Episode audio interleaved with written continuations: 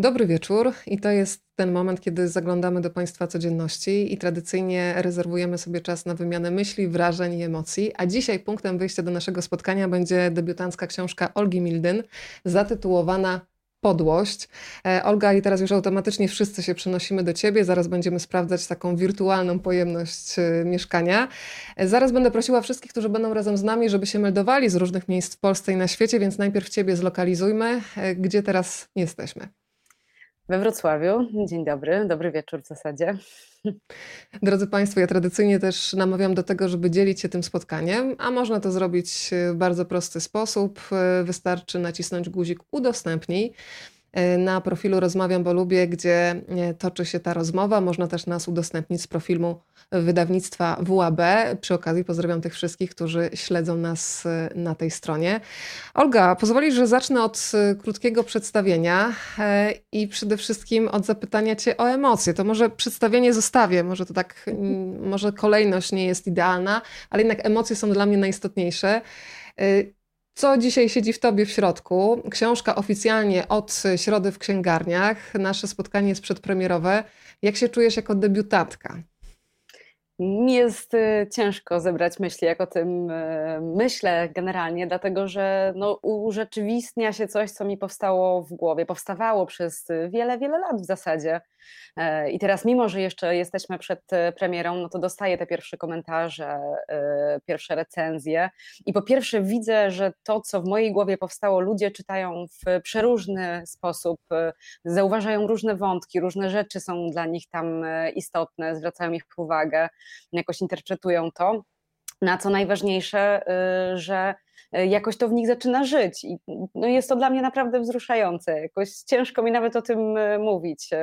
E, no, mówienie, myślenie o tym jest bardzo, bardzo wzruszające i bardzo się cieszę. No, jestem podekscytowana z pewnością.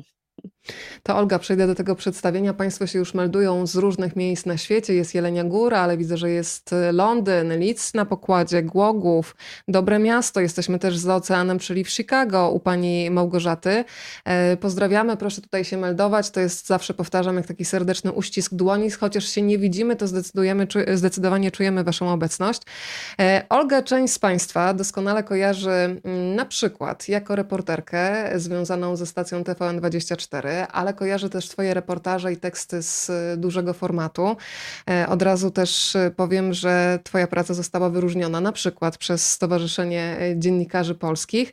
Gdyby ktoś z Państwa na przykład po naszym spotkaniu miał ochotę pośledzić teksty reporterskie Olgi, to proszę też szukać pod panieńskim nazwiskiem Olga Bierut. Ja to Olga zrobiłam też wczoraj i przyznaję, że bardzo duże wrażenie zrobił na mnie na przykład Twój tekst i że Cię nie opuszczasz do śmierci z 2014 roku. No ale też y, tekst, który zaczynał się od słów Droga pani premier Ewo, wychowałam 15 dzieci, proszę o emeryturę. Chyba jeden z takich tekstów, który też y, pokazał, że ta robota dziennikarska ma sens i czasami się przekłada na konkretne zmiany. Zanim zajrzymy do podłości, dwa słowa poproszę Cię związane z, z tą historią. Ja od razu jakoś cieplej mi na serce, jak sobie myślę o tej e, historii. E, rzeczywiście znalazłam taką panią, która jak się okazało miała 15 dzieci, pracowała całe życie w domu, e, co oczywiście jest pracą, no ale nie pracą dla Zakładu Ubezpieczeń Społecznych, które by mm, normalnie wypłacają za, płacę, za pracę różne świadczenia. No i emerytury pani Grażyna nie dostała, nie dostawała żadnej. No, moim zdaniem należało jej się, zdaniem jej dzieci, zdaniem ludzi z miejscowości, z wioski, z której ona pochodziła również. E, I postanowiłyśmy napisać razem taki list do pani premier, premiera Wykopacz, ona była wtedy premierem e, i tam oczywiście opisałyśmy, znaczy to w sumie pani Grażyna opisała, ja jej pomogłam e, ubrać to w słowa i zaadresować na łamach dużego formatu właśnie. No i cóż, została przyznana emerytura specjalna. Do tej pory jest przyznawana. Pamiętam, że po tej rozmowie E, z premier Ewą Kopacz, po tym jak już została ta emerytura e, specjalna przyznana, no to pani Grażyna zadzwoniła taka wzruszona, oczywiście zapraszała, e, ma taki domek pod lasem, gdzie te wszystkie dzieci przyjeżdżają regularnie, tam spędzają z nią czas, no i wszyscy byli zachwyceni. Ja myślę, że ja najbardziej właśnie czując taką sprawczość tej roboty dziennikarskiej, to, że jako dziennikarz, my dziennikarze mamy E, bardzo często wpływ na różne rzeczy. Możemy mieć wpływ, możemy często zmienić e, pomóc zmienić czyjeś życie na lepsze i chyba mi się wtedy udało. Zdecydowanie tak i, no i ten, ten zwrot, ta inwokacja, droga pani premier Ewo jest czymś kompletnie rozbrajającym, ale tak szczerym i płynącym z serca, że nie sposób przejść e, obok tego obok. E, dzisiaj, drodzy Państwo, połączyła nas z Olgą książka Podłość. E, tak jak powiedziałaś przed chwilą, wzruszająca i poruszająca, czasami też pewnie zadziwiająca jest to, co ludzie potrafią zobaczyć w Twojej opowieści. To ja się skupię na tej rekomendacji, która zna znajduje się na odwrocie książki. Mm, Ania Dziewit-Meller napisała m.in. Podłość Podłość to antylaurka dla współczesnej Polski, powieść napisana bez złudzeń przez nieczułą przewodniczkę po bezdusznej ojczyźnie. I powiem Ci szczerze, że zgadzam się z jednym wyjątkiem, bo ja w tobie jednak nie widzę nieczułej przewodniczki, e, bo dla mnie w tym tekście, który opowiada bezwzględnie, faktycznie bez znieczulenia o Polsce, jednak bardzo dużo czułości jest, szczególnie kiedy człowiek łapie się na tym, że naprawdę niewiele brakowało, a mógłby być w zasadzie każdym z tych bohaterów. I że to jest czasami kwestia szczęścia, nie wiem jak to nazwać. Jaki, jaki jest Twój odbiór? Tak mi się wydaje rzeczywiście. Tak e, myślę sobie, że ta książka w dużej mierze jest o różnych lękach, które w nas siedzą, e, jakichś takich niepokojach, e, obawach, z którymi idziemy przez życie bez wyjątku. Ja myślę, że każdy z nas czegoś się w życiu boi. Na ten lęk jakoś tak obudowuje pancerzem, myślę, e, w pewien sposób, żeby po pierwsze pokazać, że wcale się niczegoś nie boimy, że jesteśmy ponad to, że ze wszystkim sobie e, radzimy. No a właśnie nie zawsze sobie radzimy. E, I tak myślę, że czasami ta podłość, wbrew pozorom, wbrew, wbrew temu tytułowi, może tutaj akurat być taką czułością. Chodzi mi o to, żebyśmy popatrzyli na, innych, znaczy chodzi mi o to, nie chodzi mi o to, żeby to była moralizatorska książka w żaden sposób, ale mm, tak mam nadzieję, że e, niektórzy mogą popatrzeć na intencje innych ludzi właśnie z taką czułością, nie, nie pomyśleć sobie, że ktoś zachowuje się w podły sposób, tylko znaleźć taką jakiś taki lęk zakopany w tej osobie, który może motywuje jej działania, albo nawet w sobie znaleźć e, takie zakopane lęki. E, I nie wiem, jakoś się z nimi zapoznać, e, niekoniecznie obudowując się. Jeszcze raz powtórzę, nie chcę tutaj w żaden sposób moralizatorsko prawić jakichś takich, takimi, takich wielkich słów, ale tak mi się wydaje, że o to chodzi właśnie, o, o taką czułość, o, o troskę, ale też mm, zajrzenie w intencje innych ludzi i powody tych e, intencji, które nie zawsze wynikają, nie wiem, z takiego hamstwa e, czy takiej podłości tytułowej. Tak jak wspomniałam, Twoja książka pojawi się w księgarniach już e, w najbliższą środę. Ja mam dobrą wiadomość dla tych wszystkich, którzy dzisiaj są razem z nami. E, trzy książki od wydawnictwa WAB będą szukały dobrych domów. Trzeba będzie w odpowiednim momencie dać losowi szansę. Proszę już teraz o udostępnianie, żeby ta rozmowa również pojawiła się na Państwa facebookowej osi czasu. E, Olga, zatrzymam się przy takim fragmencie. Mm, wpadanie na pomysły jest dla niego mechanizmem nieodgadnionym. Skąd się biorą? Nagle zastając wpadającego przy byle czynności.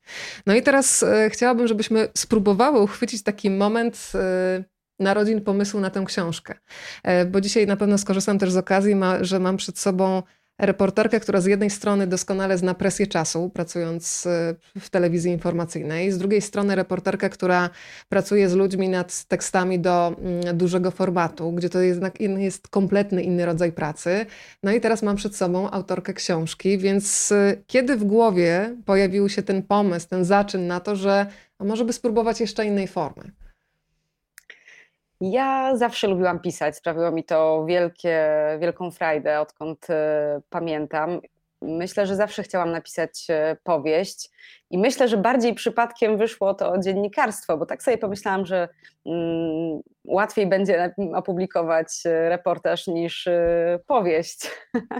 Ale rzeczywiście potem długo nic z tym nie robiłam pomysłem. No i w pewnym momencie mm, usłyszałam, przeczytałam e, news o wypadku, e, do którego doszło, mm, który mną wstrząsnął, jakoś zainteresował mnie. Myślałam o tym e, cały czas i był ten wypadek taką iskrą, myślę, takim przyczynkiem do tego, żeby myśleć, co tam mogło się wydarzyć, dlaczego, w jaki sposób, zacząć sobie tworzyć w głowie jakieś wersje wydarzeń, które mogły spowodować e, to co, to, to, co tam się wydarzyło. I na tej podstawie zaczęła mi się w głowie e, rodzić książka na tą powieść. Ona, ten, ten pomysł ewoluował. Ja myślę, że zanim siadłam do pisania, to spokojnie zajęło mi to kilka miesięcy, no ale pamiętam, że w pewnym momencie rzeczywiście w nieodgadniony sposób kolejne warstwy połączyły mi się w głowie i tak wtedy pomyślałam, że warto w końcu siąść do pisania. Olga, gdyby tak szczerze porównać skalę trudności, e, bo konstrukcja Twojej książki też jest bardzo ciekawa i przewrotna. Ona się składa z e, różnych fragmentów. Nie chcę Państwu zdradzać i obiecałam sobie, że dzisiaj się będę gryźć w język, żeby po prostu nie odbierać przyjemności czytania. Ale zastanawiam się, jak e, wyznaczyłaś sobie, nie wiem, tak jak policjanci, których poznajemy w książce, no, funkcjonują wedle jakichś tam procedur, przynajmniej się starają, to czy wyznaczyłaś sobie jakieś takie procedury przy pisaniu książki, tak żeby zdążyć też z deadline'em? E, i na ile ten tekst stawiał ci jakiś opór? E, jak się konstruuje reportaż, ten na przykład pisany do dużego formatu i na ile wyzwaniem dla ciebie, jako już doświadczonej dziennikarki, była ta formuła książki, gdzie wydaje ci się, że no, napisanie ponad 500 stron to jest praca po prostu, która się nie kończy i nie wiadomo kiedy się zamknie? Nie wiem od czego zacząć w zasadzie, bo rzeczywiście różnic jest e, mnóstwo. Kiedy ja piszę mm, reportaż, y, no to rozmawiam z ludźmi, zbieram wszystkie informacje, spisuję sobie je na jednej stronie, znaczy na wielu stronach, ale w jednym pliku, tak żeby mieć e, jakiś ogląd. Czytam sobie te notatki, jakoś w głowie mi się układa całość, zaczynam po prostu pisać i ten proces pisania jest u mnie bardzo krótki. Najwięcej czasu mi zajmuje właśnie zebranie tych informacji i spisanie tego e, w jednym miejscu. Z książką jest zupełnie inaczej, bo kiedy już y, mam spisane to, co chcę napisać, i zaczynam pisać, nagle okazuje się, że nie kleją mi się wątki, nie domykają mi się mm, różne sprawy, które sobie wymyśliłam, albo nie są, nie jest możliwe, żeby się tak naprawdę wydarzyły w ten sposób, jak ja to sobie wymyśliłam, albo e, postaci rzeczy zaczynają żyć własnym życiem i nagle okazuje się, i tak było w tej powieści, że musiałam z dwóch postaci zrobić jedną, no bo nijak nie chciało, nie chciało być dwoma postaciami, po prostu e, no nie grało mi to. I to powiedz tak z ciekawości, kto został złożony z dwóch w jedną, nie zdradzając Państwu szczegółów. Jednej z tych dwóch już nie ma po prostu, ale pan prokurator okay. E, mm, był jedną z tych dwóch postaci, e, która no, w sumie wygryzła tą drugą postać. Zdominowała, tak. E, I pamiętam wiele takich sytuacji, kiedy wydawało mi się, że wszystko już jest przemyślane, bardzo dobrze zaplanowane, spięte, kiedy ten plan, kiedy patrzyłam na niego tak w punktach, wydawał mi się bardzo dobrze skomponowany przy pisaniu po prostu okazywało się, że to jest no, nierealne, niemożliwe, nie da się tego zrobić. Albo w momencie, kiedy konsultowałam powieść e, z osobami, które, bo, bo powieść była konsultowana z osobami, które się znają na sprawach, e, policjanci, prawnicy, pomagali mi po to tylko, żeby te wszystkie procedury, które są tam opisane, albo prawo, e, które jest opisane w tej książce, e, żeby to rzeczywiście wszystko było zgodne z prawdą, żeby tam nic nie było wyssane z palca, bo to zdarzyło się, że usłyszałam, że nie, nie, prokurator się tak nie zachowuje. E, tak, tak by się nie mogło wydarzyć, albo policjant tak nie robi. No i no, Cieszę się, dostałam w tyłek kilka razy, ale cieszę się, bo wyszło to na pewno tej powieści na dobre i jestem e, zadowolona z tego kształtu, e, jaki ostatecznie powieść przybrała, właśnie po tych konsultacjach i właśnie po tych zgrzytach, które naprawdę kilka razy no, no bardzo mnie zdenerwowały. A jaka była droga? Bo wiesz, są dwa przypadki. Albo jest e, taka droga, że w zasadzie wydawca przychodzi do autora, a czasami to autor musi wydeptywać e, ścieżki, żeby znaleźć wydawcę zainteresowanego pomysłem. Jak to wszystko wyglądało w przypadku podłości? No tutaj powiem szczerze, że e, wielki stres miałam, dlatego że wysyłając powieść gotową, na którą już miałam podpisaną umowę od jakiegoś czasu, no, wysłałam ją pierwszy raz. To nie było tak, że powieść trafiła w ręce wydawcy i spodobała się, tylko już po podpisaniu umowy ta powieść e, dotarła w ich ręce i to było dla mnie bardzo stresujące, bo sobie myślałam, że okej, okay, trochę kupili kota w worku, okaże się, że e, to nie jest to. I to rzeczywiście nie do końca było to, bo jak się okazało Marysia Tęgowska, która e, jest wspaniałą moją redaktorką, z którą pracowałam, zadzwoniła do mnie i powiedziała, kurczę Olga, to miał być kryminał, nie jest kryminał, przesuwamy to do literatury pięknej, co ja biorę za olbrzymi komplement, ale y, no, no tak było. Dla mnie to był ogromny stres, no ale cieszę się, że y, książka się spodobała. Y, nie, WAB nie zrezygnowało z wydania jej i no, za dwa dni będziecie mogli Państwo wszyscy już ją przeczytać zmieniła kategorię, w zasadzie poszerzyła spektrum rażenia, tak bym powiedziała, bo zagadka kryminalna cały czas tam jest, ale dostają tak. Państwo o wiele więcej y, dzięki tej opowieści. Tak jak wspomniałam, Podłość pokazuje taką współczesną Polskę bez znieczulenia. Na pewno jest y, widoczna powszechna hipokryzja, powierzchowność y, świata mediów, takie swobodne przechodzenie z roli oskarżycieli w rolę E, adwokatów diabła i to wszystko oczywiście jest zależne od kontekstu, mm, no to przedstawmy przynajmniej trochę bohaterów, e, z którymi będziemy mm, biec przez tę historię. Mówię biec, ponieważ bardzo łapczywie czytałam Twoją książkę. Ciekawa, co się stanie w kolejnym rozdziale. Zastanawiam się, e, ile jest na przykład z Kasi mm, w Tobie. To jest taka zaangażowana dziennikarka, więc siłą rzeczy takie pytanie się musi pojawić. No to jak to jest? Nie była tworzona na wzór i podobieństwo e, niczyje. Na pewno ma, e, na pewno jest zlepkiem części, e, zlepkiem cech różnych osób, które ja znam, ale myślę, że nie było to wykonywane świadomie. Dopiero, dopiero potem, jak sobie ja czytałam któryś raz z kolei tą podłość, to widziałam, że a, widzę tutaj kogoś, kogo dobrze znam.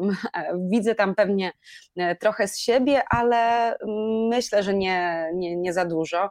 Bardzo bardzo ją lubię. To jest e, taka bohaterka, no, chciałabym rzeczywiście e, no, mieć taką koleżankę w redakcji, e, która się tak zachowuje i nie tylko chodzi mi o jej pracę, o zawodową część, ale myślę, która jest taka czuła na, innych e, ludzi. Co nie znaczy, że takich ludzi w redakcji nie mam, bo oczywiście mam i wiele, e, i wiele koleżanek takich, i nawet przyjaciółek takich mam w redakcji. No ale bardzo ją polubiłam, bardzo ta postać mi, dobrze mi się jej towarzyszyło przez te wszystkie perturbacje, przez które musiała przejść. No, nie, nie wiem, ile jest ze mnie jej. To poczekaj, mam fragment dla ciebie, bo ja przyznam ci szczerze, że trochę się odnalazłam w tym fragmencie i myślę, że nie będę odosobniona. Niech państwo posłuchają i dadzą nam znać. Bezruch zawsze był u niej wymuszony jakąś zewnętrzną przyczyną, a całe jej ciało dążyło, dążyło wtedy do jej unicestwienia. W innym wypadku reagowało całkowitą irytacją. Zresztą lubiła mnożyć zadania. Chodziła, rozmawiając przez telefon, bo trudno było inaczej zebrać myśli. Kąpała się, słuchając książek. Jadąc do pracy, korzystała z chwili spokoju i prowadząc oddzwaniała do wszystkich tych, którzy nagrali się wcześniej na jej pocztę głosową głosową. E, to jest Olga Mildyn, czy niekoniecznie? No, chyba tak. Zdecydowanie na, na, pewno kiedyś tak było. Teraz trochę e, życie mi zwolniło, ale no dalej chyba nie lubię stać w miejscu. Jakoś czuję taką, na pewno nie umiem odpoczywać. E, czuję tak trochę, jakbym marnowała czas, jak siedzę po prostu na kanapie i się relaksuję. A na pewno jak robię to często, więc lubię sobie mnożyć e, zadania, planować różne rzeczy, to tak, tak, to tu się muszę, muszę się zgodzić. Ale myślę, że to jest domena wielu dziennikarzy. Myślę, że ktoś, kto e, ma inaczej w życiu, nie zostaje dziennikarzem, bo by pewnie takiej pracy, ciężko by było mu znieść taką pracę. Ale też wiesz co, po podłości sobie pomyślałam, że za tym naszym multitaskingiem, czy jakkolwiek to nazwiemy, za tą nieumiejętnością zatrzymania się, stoi też być może lęk, że się zatrzymam, usłyszę ciszej, być może jakieś niewygodne pytania z własnego życia. I to jest chyba też coś, co męczy wszystkich bohaterów, chociaż oni są z różnych światów, mają inny status majątkowy, różne wyobrażenie o świecie, relacje albo ich brak, ale mają taki lęk po pierwsze, że boją się, że nie będą ważni, może nie dla całego świata, ale dla tej choćby jednej osoby, a z drugiej strony chyba jest taki lęk przed ciszą i coś, co jest też bardzo obecne we współczesnych mediach, czyli zagadywanie. Nawet jak ta pauza występuje na chwilę, to od razu trzeba ją stłumić, zdusić. Ja myślę, że to jest w ogóle taka, jakaś taka, taka nasza ludzka domena, że mm, generalnie mamy e, z tym e, problem, jakoś tak sobie próbujemy, próbujemy się zagłuszać cały czas otaczać się, może nie wszyscy ludźmi, bo oczywiście e, różni są ludzie, różne mają potrzeby, ale myślę, że nawet jeżeli ktoś jest introwertykiem, to lubi się zatapiać, nie wiem, w książkach, e, e, słuchać jakby cały czas otaczać się właśnie dźwiękami, jakimiś zadaniami, a jednak mam wrażenie, że czasami mm, takie zwolnienie y, jest y, cennym doświadczeniem, mm, przyjemnym doświadczeniem. No oczywiście czasami się możemy czegoś o sobie dowiedzieć, to prawda. Możemy się na przykład sprawdzić, czy lubimy własne towarzystwo. To niech się pojawi w tej opowieści teraz Bruno, który też wypowiada ważne zdanie, że to pośpiech nas zabija. Mm, a ten pośpiech może nas zabijać, jak się Państwo przekonają, czytając podłość na wiele różnych sposobów. No, Bruno jest taką postacią irytującą, ale też w podłości czytamy, że najbardziej nas irytują ci ludzie, którzy jednak są podobni do nas, więc ja również w sobie znalazłam niektóre cechy Bruna, co nie było miłe. No ale przybliżmy go trochę e, tym wszystkim, którzy dzisiaj są razem z nami. No taki typ którego by się nie chciało mieć może za przyjaciela wykładowcę. Tak myślę, rzeczywiście, chociaż no nie wiem, czasami jak się okazuje, może wystawić dobrą ocenę, więc jeżeli na przykład zależy nam na łatwym zaliczeniu przedmiotu, to, to i owszem. Jest to młody doktor socjologii, który mm, no, chciałby coś w życiu osiągnąć, robi wszystko, y, żeby to zrobić, czyli wybrał sobie ścieżkę kariery naukowej, realizuje ją, y, wykłada na uczelni, no ale nagle okazuje się, że chyba nie sprawia mu to przyjemności, ale może nie jest to tak widowiskowa, widowiskowe zajęcie, jakie chciałby uprawiać, a myślę, że jest w nim dużo takiego, mm, nie wiem, czy narcyzmu, czy, czy jakiejś takiej potrzeby mm, pokazywania się na zewnątrz e, w widowiskowy sposób. No i próbuje tej potrzebie sprostać, bo brak, e, niezrealizowana ta potrzeba jakoś go gniecie, denerwuje, powoduje właśnie chyba obniżenie poczucia własnej wartości. No i, i tak się właśnie zaczyna e, poznawanie tej postaci. Co robi później, no to już nie będę opowiadać, ale ja też Państwu powiem, że oprócz tego, że jest to książka, która pokazuje rzeczywistość bez znieczulenia, to na szczęście ratuje nas też e, poczucie humoru. Ono się pojawia czasami w pojedynczych zdaniach. E, mamy na przykład sytuację, kiedy Bruno sobie siedzi w fotelu, za który miesiąc temu dał połowę wypłaty, czyli w sumie niedużo. E, to powiedzmy, Olga, jak istotne w Twojej historii są pieniądze? No, bardzo istotne są pieniądze.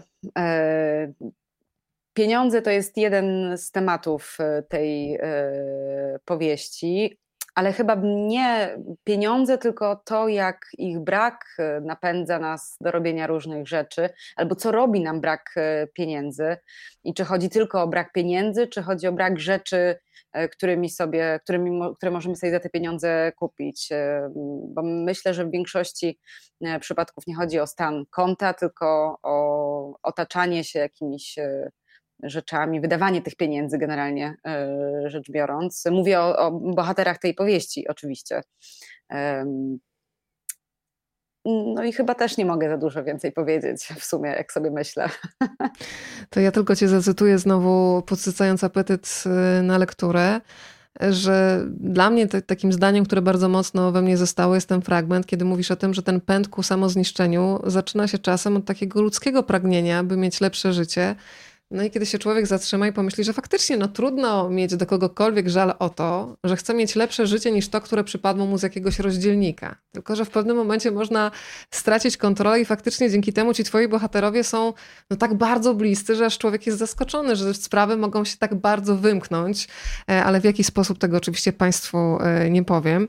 Powiedzmy trochę o tym, że ironia życia polega na tym, że zaczynamy czasami żyć i interesować innych dopiero po śmierci. Tutaj bardzo mocno przyglądasz się mediom i zastanawiasz się między innymi nad tym, czym jest dzisiaj telewizja. Czy to jest medium, które pokazuje obrazek, czy tak naprawdę całość opiera się na tym, że ten obrazek jest komentowany i nazywany, gdzie już nie ma pola na interpretację.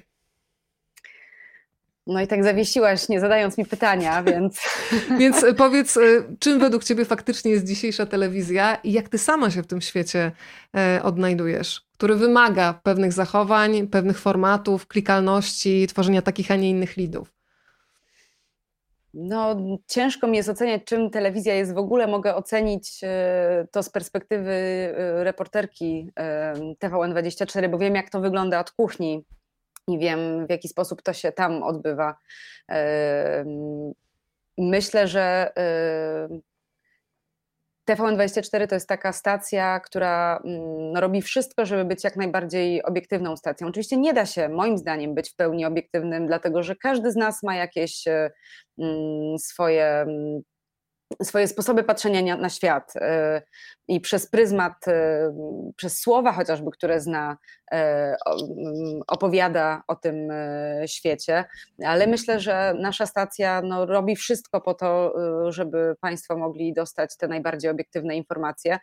Robi to między innymi w ten sposób, że mm, no, nie, nie, tylko są zatrudnieni reporterzy, którzy o to dbają, nie tylko mamy wydawców oczywiście, którzy o to dbają, e, no, ale również mamy ludzi, którzy y, sprawdzają fake newsy istniejące w internecie e, i można tam wiele takich informacji, które krążą e, gdzieś e, po sieci, sprawdzić, czy rzeczywiście są e, prawdziwe, czy nie. Tutaj odsyłam do naszego konkretu, oczywiście.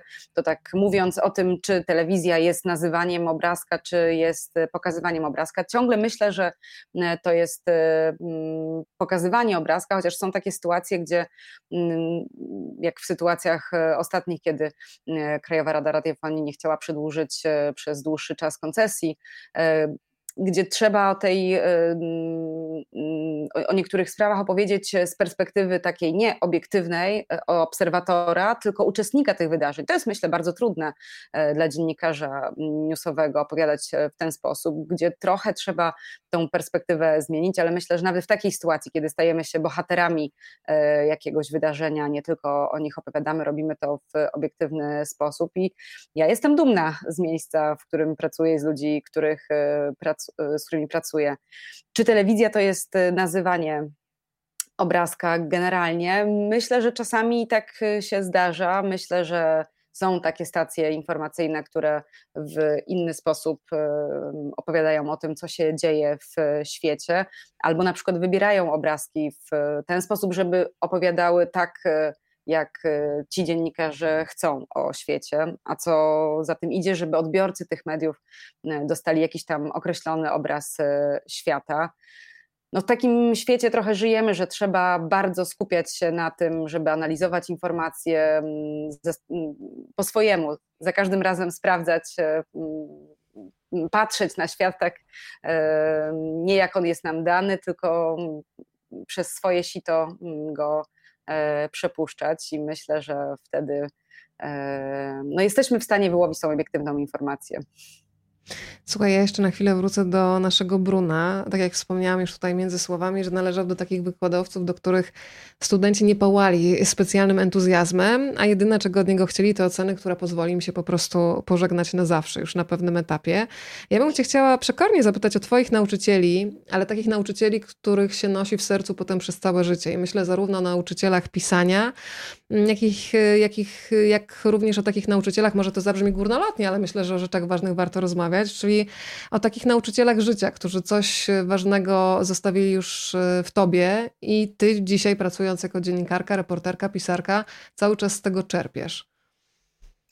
No na pewno wiele było, było takich e, nauczycieli. E, myślę, że niestety nie większość ale nie jest to chyba kwestia ludzi. Myślę, że to jest kwestia systemu, w jakim e, uczniowie i nauczyciele muszą e, funkcjonować, w których to na przykład trzeba wstrzelić się w klucz kodowy, e, żeby zdać maturę, a nie z języka polskiego, a nie dać się ponieść, nie wiem, na przykład swojemu talentowi. Ja pamiętam przed maturą moja polonistka przyszła do mnie i powiedziała: Jeżeli będzie, a na pewno będzie do wyboru wiersz i proza, wybierz prozę, czy to w sumie nie było do mnie, to było do całej naszej klasy. Wybierzcie prozę, bo łatwiej jest tam e, trafić w klucz e, kodowy. To jest trochę takie zabijanie. Nie wiem, kreatywności, tak mi się wydaje. Pokazywanie, że trzeba być takim e, człowiekiem, który się wpisze w schemat. I niestety ten system edukacji nasz, nasz trochę chyba taki jest, pokazujący, że lepiej jest nauczyć się na pamięć niż wymyślić coś do tej pory myślę, że szkoda, że na języku polskim piszemy listy, e, uczymy się e, adresować listy, e, wiedzieć, gdzie wpisać nadawcę, gdzie się podpisać, a na przykład nie piszemy opowiadań. Szkoda, myślę, że byłoby to o wiele lepsze. Ale wracając do Twojego pytania, to tak, takich nauczycieli było dużo i no i na pewno chciałabym im podziękować. Myślę, że poloniści w dużej mierze, moją polonistkę z gimnazjum serdecznie pozdrawiam, Agnieszkę Furman. Pozdrawiamy serdecznie. Powiedziałaś o tych listach, to ja tylko zdradzę Państwu, że forma listu w Twojej powieści też jest obecna tajemniczy nadawca, tajemniczy odbiorca i znowu się gryzę. E, pozwolą Państwo, że posłuchamy fragmentu tekstu. E, bardzo go lubię mm, i zaraz od tego fragmentu tutaj dopnę do tego fragmentu pytanie. Życie to żaden kalejdoskop, to raczej seria powtórek. Budzik, wyłączanie guzika, nogi w kapcie, kapcie w drodze do łazienki, w łazience woda na twarz, potem tyłek na kibel, prawa ręka na papier, spłuczka, ręce pod kran, nogi do kuchni, tabletki na cerę, na niepogodę, na niechciane dzieci, wszystko popite przegotowaną wodą. No i faktycznie człowiek łapie się na tym, że życie to jest seria powtórek, ale Olga, chciałam cię zapytać o to, czy właśnie ten pomysł na książkę trochę nie jest y, taką próbą stworzenia takiego życia jako kalejdoskopu, że okej, okay, zarabiam na życie pisaniem, jestem dziennikarką, obserwuję świat, rejestruję, ale to wyjście w taki moment, kiedy tworzysz sama bohaterów, no to już nam się tworzy kalejdoskop, to już nie będzie powtórka z rozrywki. Taka była motywacja, czy nie? Mm, ja nie wiem w sumie. Nie wiem, czy mm, jakoś bardzo we mnie coś takiego buzowało, y, co próbowało się wydostać. Mm, nie wiem, może miałam taki etap w życiu, że jakoś bardzo obserwowałam albo dużo jakichś wydarzeń e, mogłam e, różnych poobserwować z różnych perspektyw, popatrzeć, jak ludzie się zachowują w różnych sytuacjach. E, na pewno to był początek pisania tej powieści, to był taki bardzo burzliwy okres w moim życiu. Burzliwy w sensie właśnie bardzo dużo się w nim działo. I może to podglądanie innych ludzi też e, bardzo mi pomogło. Mm, myślę też, że e, pokazało mi na pewno, że ludzie rozmawiając ze sobą, opowiadając sobie swoje historie nawzajem, spoglądając z różnych perspektyw, że to im pomaga. I może takie czytanie właśnie powieści, gdzie ci bohaterowie się mm, nie, nie, nie powiem, że otwierają, tylko ja ich trochę otwieram przed, państwo, przed Państwem, rozbieram do naga, pokazuję z każdej strony, e, że może to być ciekawe doświadczenie, że, mm, żeby po, podglądać innych i trochę może popatrzeć dzięki temu na, na siebie, coś, coś u siebie zauważyć. No, myślę, że, że z tego wynikała ta potrzeba pisania. Poza tym, że tak jak mówię, ja po prostu bardzo lubię pisać. I to słychać, też mówię słychać, ponieważ bardzo lubię też czytać czasami teksty na głos i czuć twoje ucho reporterskie, czyli to, że potrafisz wychwycić charakterystyczny język dla każdego z bohaterów, że poprzez detale zapamiętujemy konkretne sytuacje.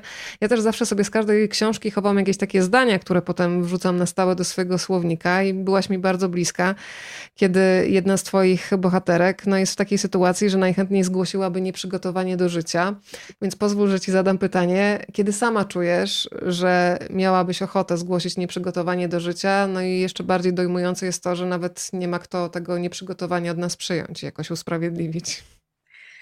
Na pewno wtedy, kiedy jest jesień. E, nie znoszę jesieni, nie znoszę zimy, takiej polskiej zimy, kiedy jest ciemno, zimno, wieje, ja powinnam żyć gdzieś na południu Europy, żywić się pizzą i e, wygrzewać w jakiejś bardzo wysokiej temperaturze, bo nie, nie, nie ma chyba takiej temperatury, w jakiej jest mi za gorąco. E, więc, więc chyba tak, nie ma jakichś innych rzeczy, które mnie jakoś tak. E, nie, no może jakaś taka. Hmm, niesprawiedliwość i bezradność to też rzeczywiście tak bardzo na mnie działa. Jak czuję się bezradna, jak nie wiem, przychodzę załatwić coś w urzędzie, y, pełna sił, gotowa, stawiam się o konkretnej godzinie z dokumentem i ze wszystkim, nagle okazuje się, że zabrakło mi, nie wiem, jednego wycinka, który mogę odebrać, ale w tamtym tygodniu mogłam o 15 tylko, a teraz tego nie załatwię i czuję się bezradna, to mam ochotę się po prostu rozpłakać i wtedy to jest taki moment, kiedy też mogłam zgłosić nieprzygotowanie do życia. Ale tak poza tym generalnie chyba jakoś mm, nie zdarza mi się e, na szczęście mieć kontaktu z takimi e, sytuacjami ostatnio. Jakoś otaczam się dobrymi, ciepłymi ludźmi, e, mam cudownych bliskich. No i przede wszystkim czuję się teraz bardzo spełniona po napisaniu tej książki i przy pracy, przy wymyślaniu kolejnej, to jakby też napędza mnie do życia. Jakoś nie, nie mam ochoty na razie na to nieprzygotowanie. mimo że mamy jesień, znaczy zimę, przepraszam. Olga, zanotowałam ten moment, kolejna książka. Do tego na pewno wrócę, bo napisałam zresztą zaraz po przeczytaniu podłości, że jesteś już tą autorką, na której kolejne książki będę czekać, więc tutaj już wyobraźnie zaczyna pracować. Ale jeszcze chciałam Cię zapytać o takie technikalia, taką pracę czysto rzemieślniczą. E, autorzy mają z tym bardzo różnie. Są tacy, nie wiem, Wojtek Chmielarz mi e, raz powiedział, że zawsze ma problem z tytułem na przykład i czasami nawet oddaje ten tytuł komuś, żeby ktoś go po prostu dopasował do całości. Zastanawiam się też nad imionami i nazwiskami bohaterów. I na przykład ta Kazimiera Cierpiętnoga za mną chodzi, rzeczniczka prasowa prokuratury okręgowej. Y, na ile to jest wyzwanie, na ile to jest coś, co po prostu wpada, jak było z tytułem, taka, taka technika, technikalia teraz. E, tytuł był zupełnie inny. Znowu muszę tutaj Marysi Tęgowskiej podziękować za podłość. E, nie chciałam się zgodzić na początku, jakoś nie podobał mi się ten tytuł, ale teraz e, wydaje mi się, że nie mogłaby mieć ta książka innego tytułu. Tytuł, który był pierwszy, pojawia, pada w tej książce rzeczywiście, więc jeżeli ktoś przeczyta, to myślę, że mm, może go zauważyć, bo staje się dość istotny pod koniec powieści. No ale tak. No, nie zdradzisz? Zdradź, no proszę cię. Pożytki z cudzego upokorzenia, taki był roboczy tytuł. Rzeczywiście teraz myślę, jak to powiedziałam głośno, że Podłość jest naprawdę dużo mm, lepszym tytułem i chyba dużo lepiej obrazuje to, co w tej powieści się znajduje.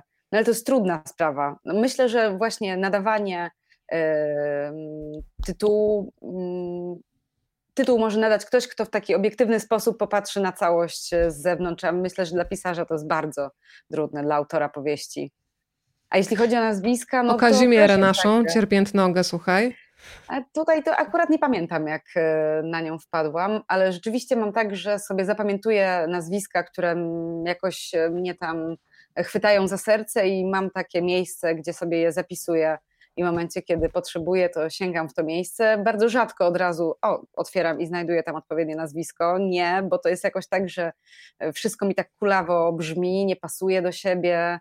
E, jakoś muszę popróbować. E, Bruno miał zmienione nazwisko wiele razy e, i ostateczne nazwisko przykleiło się do niego no, myślę, że z tydzień przed wysłaniem powieści. I to było chyba jedno z trudniejszych zadań.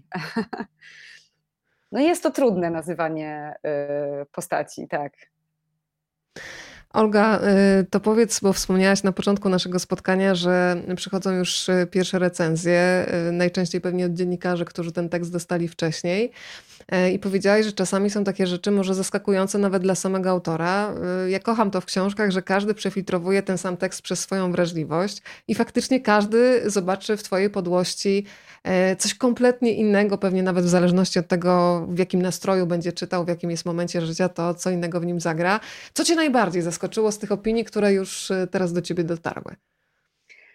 No myślę, bardzo spodobało mi się to, że przeczytałam, że ta powieść jest e, o tym, w jaki sposób mogą się połączyć ludzie, którzy żyją z tymi, którzy nie żyją i to nie E, mówię tutaj o jakimś takim byciu spokrewnionym, tylko zupełnie obcy e, ludzie. Mm, o, no, to o tym, że jest o sile medialnego przekazu e, mm, i o tym, jaki ona może mieć wpływ na rzeczywistość, to oczywiście zdarzy, zdawałam sobie sprawę, ale nie wiedziałam, że to będzie główna rzecz, która jest wybijana po, po przeczytaniu tej książki przez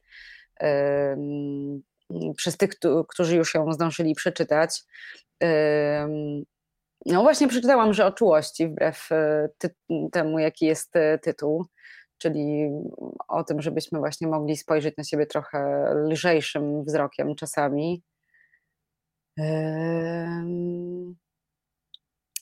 Myślę też, że mm, to, co zauważają, e, te postaci, które zauważają osoby, które czytały książkę, e, że to nie, nie zawsze są główne postaci, że to nie zawsze jest ta Kasia i Bruno, o którym e, mówiliśmy, o których mówiliśmy, ale że... Pani prokurator Anna na przykład też zostaje w głowie Na przykład, mocno. tak, ale już słyszałam o tym, że jedna z dziewczynek, która się tam pojawia, dziecko, które się tam pojawia, też podobno zapadło w pamięci no cieszy mnie to, no co mam powiedzieć, e, że te postaci w jakiś sposób ożywają w głowach czytelników, że e, no, są na tyle tak skonstruowane jak prawdziwi, prawdziwi, żywi ludzie, że potem można o nich pamiętać, e, tak jak się pamięta o swoich znajomych, zastanawiać się, jacy oni są.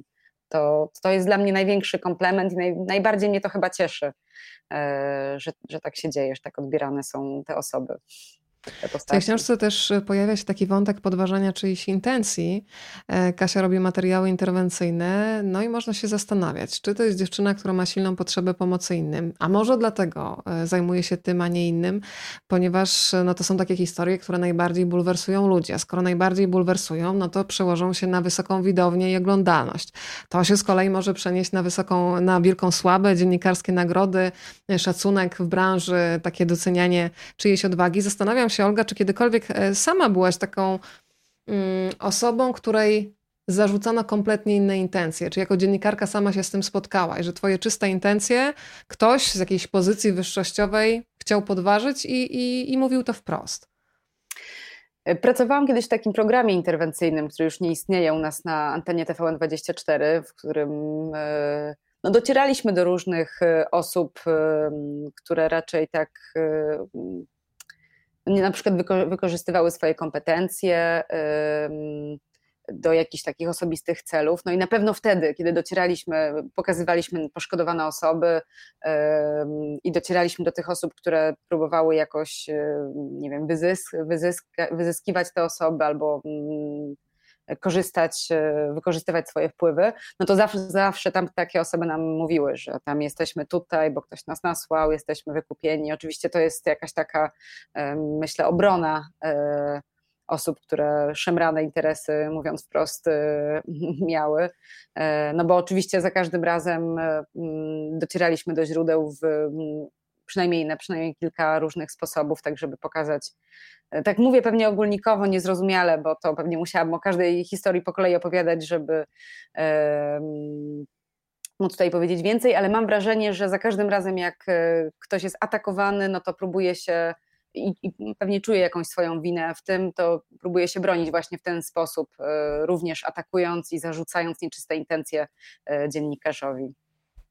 Więc tak. Zastanawiam się jeszcze, Olga, czy miałaś już okazję posłuchać audiobooka, e, czyta Marta Wągrodzka, bo to jest pewnie tak, że kiedy piszesz zdania, pewnie też je czytasz na głos, zanim tekst zostanie e, wysłany już do ostatecznej korekty i redakcji. No i słyszysz te konkretne frazy. Mm, jak, czy miałaś okazję już posłuchać? A jeżeli tak, to jak twoja opowieść no, brzmiała w cudzych ustach? Czy odnalazłaś tam siebie, swoją, swój rytm? Ja czekam do tego 23 lutego, kiedy będzie można już y, na y, Empik Go posłuchać tego audiobooka i nie mogę się doczekać, bo niestety nie dostałam żadnej próbki, y, ale wiem, że Marta jest świetną aktorką, no i już się po prostu nie mogę doczekać, w jaki sposób przemówi Bruno, przemówi Kasia. No, Naprawdę to jest e, chyba moje, e, moja największa ekscytacja, bo jestem bardzo ciekawa. Rzeczywiście tak jest, że ja wiem, jak oni mówią w mojej głowie, ale w jaki oni e, sposób powiedzą w ustach Marty, no, no jestem bardzo, bardzo ciekawa. A czy była Myślę, taka pokusa, żeby na przykład osobiście przeczytać? Kusiło cię, czy nie? Nie, chyba nie mam tylu umiejętności. Myślę, że myślę, że Marta zrobi to teraz lepiej. Słuchaj, to fragment tekstu, który akurat przybliża mm, trochę myślenie Bruna, miał ochotę wskoczyć na chwilę w nie swoje życie. Cudze mieszkanie, wannę, a nawet ciało, trochę po to, żeby znowu upewnić się, że mimo zmęczenia swoim nie ma jednak ochoty wymienić go na żadne inne, a potem ze spokojem wrócić do swojej pracy. To porozmawiajmy przez chwilę o tym wpadaniu i wypadaniu z czyjegoś życia. Zastanawiam się, czy jako dziennikarka byłaś kiedyś właśnie uczona tego, jak wychodzić z trudnych emocji, bo rozmawiam coraz częściej z aktorami, z dziennikarzami, z dokumentalistami, czyli z ludźmi, którzy no, pracują bardzo głęboko na emocjach. W przypadku dokumentalistów czy reporterów no, wchodzą namacalnie w czyjeś życie i często zmieniają jego bieg. E, jak ty sobie radzisz z tym wychodzeniem z emocji? Bo ja nie wierzę, że po prostu się kończy materiał, zamykasz drzwi i nie myślisz na przykład o pani Grażynce albo o innych trudnych sytuacjach. Czy ktoś uczy w ogóle dziennikarzy takiego wychodzenia z tych trudnych emocji? Ja myślę, że problem polega na tym, że w newsach ta praca jest tak szybka, intensywna, że rzadko uczy się mm, dziennikarza, w jaki sposób zadać poprawne pytania, albo gdzie wysłać surówkę, w jaki sposób to zrobić. No właśnie, czym jest surówka, setka. Powiedzmy, czym jest surówka. No właśnie, tak, tak. Jest to taki surowy, nieobrobiony materiał i no często jest tak, że przychodzi taki dziennikarz do pracy, dowiaduje się, czym jest y, surówka, czym jest setka, czyli nagranie takiej krótkiej rozmowy z e, jakimś e, bohaterem i na tym się ta wiedza przekazywana e, kończy, bo wszystko inne to jest doświadczenie, to czego uczymy się na bieżąco, często od kolegów operatorów, którzy, z którymi spędzamy mm, mnóstwo czasu. Oni są dłuż, dłużej stażem, stażyści z nimi zaczynają przygodę i myślę, że to na ich barkach głównie leży ta mm, odpowiedzialność, może nie odpowiedzialność nie, ale e, spoczywa w ogóle to uczenie stażystów e, pracy z kamerą i tego wszystkiego, więc skoro nie ma czasu na takie podstawowe rzeczy, mm, bo to nie wynika ze złej woli, tylko z tego właśnie braku czasu, no to nie ma zdecydowanie czasu na to, żeby mm, uczyć się wychodzić e, z emocji, no bo w momencie, kiedy robi się materiał codziennie, no to no to nie ma takiej możliwości. Czasami taka praca e, trwa nawet, nie wiem, 10-12 godzin, jechanie na zdjęcia, wracanie, e, montowanie, pisanie tekstu, szybka wysyłka, emisja materiału. E, to musielibyśmy bardzo dużo czasu chyba spędzić w tej, tej pracy. E, chociaż na pewno jest to jak w jakiś sposób do zrealizowania, ale tak, te emocje są. E, dziennikarze w stacjach newsowych e, realizują całe spektrum różnych e, tematów, od takich e, tragedii jak wypadki, pożary, powodzie, gdzie widać naprawdę cierpienie ludzi. Mm, no, to są naprawdę dramatyczne historie, kiedy ktoś na przykład traci dach nad głową w wyniku pożaru, albo traci całą rodzinę w wyniku pożaru, albo e, powodzi i szuka teraz pomocy.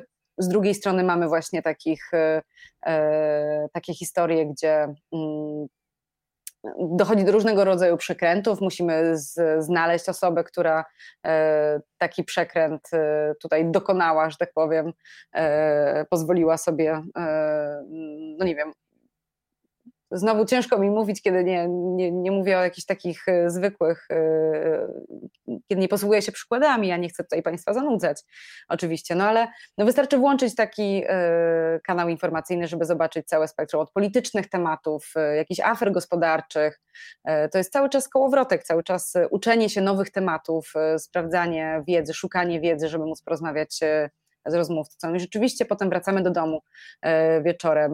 Mm, no i trzeba sobie jakoś e, z tym poradzić. To no nie wiem, jak sobie mm, z tym radzić najlepiej. Na pewno chyba, myślę, że tak naprawdę naj, największym takim ujściem tych emocji jest, e, tu wrócę znowu do kolegów operatorów, powrót ze zdjęć i rozmowa. E, kiedy już siedzimy w samochodzie, e, wszystko jest wysłane, możemy wrócić, jesteśmy po pracy, jedziemy spokojnie do domu no i rozmawiamy o tym, co było, to na pewno pomaga. Ale czy to jest wystarczające? Nie wiem. E, Olga, a powiedz e, szczerze, jestem ciekawa, robię teraz aktualizację, bo oglądałem kiedyś w rozmowie w takim formacie wideo dużego formatu, e, kiedy mówiłaś o tym, że nie masz telewizora, więc zastanawiam się, czy to jest dalej aktualne, czy nie. Nie, nie, już, już nie, już mam telewizor. Bo się zastanawiałam, wiesz, czy to też jest jakiś wentyl bezpieczeństwa, że skoro już jestem tyle i pracuję dla telewizji przez tyle godzin, to przynajmniej się odłączam, bo sama u siebie zarejestrowałam, że kiedyś świadomie musiałam się odciąć od telewizji informacyjnej, doceniając ciężką pracę oczywiście dziennikarzy, którzy e, pracują bardzo ciężko i pod ogromną presją czasu, ale zauważyłam, że kiedy zaczynałam od tego swój dzień, to byłam tak przerażona ilością złych zdarzeń, że bałam się, że po prostu cegłówka, wiesz, w drewnianym e, kościele mi spadnie na głowę, więc e, stwierdziłam, że będę się czymś innym karmić na śniadanie, a pod koniec dnia, żeby się zorientować, co się dzieje na świecie, to po prostu zajrzę. Państwo cię pytają o szczegóły, słuchaj, już e, pytanie, cytuję, odnośnie pożytków z cudzego upokorzenia lub innych tendencji, czy zaobserwowała Pani jakieś zmiany w społeczeństwie na przestrzeni czasu, na lepsze lub e, gorsze?